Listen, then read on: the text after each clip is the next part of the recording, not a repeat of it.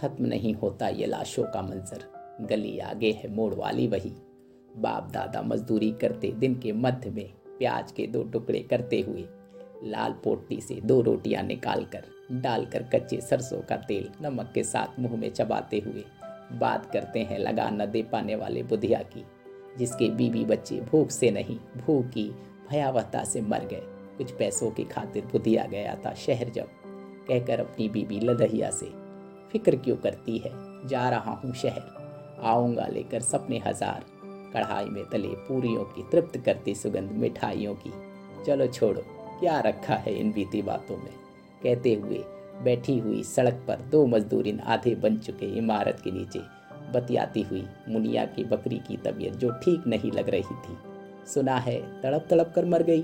क्या करोगे बहन? पैसे नहीं थे, अस्पताल जाने के।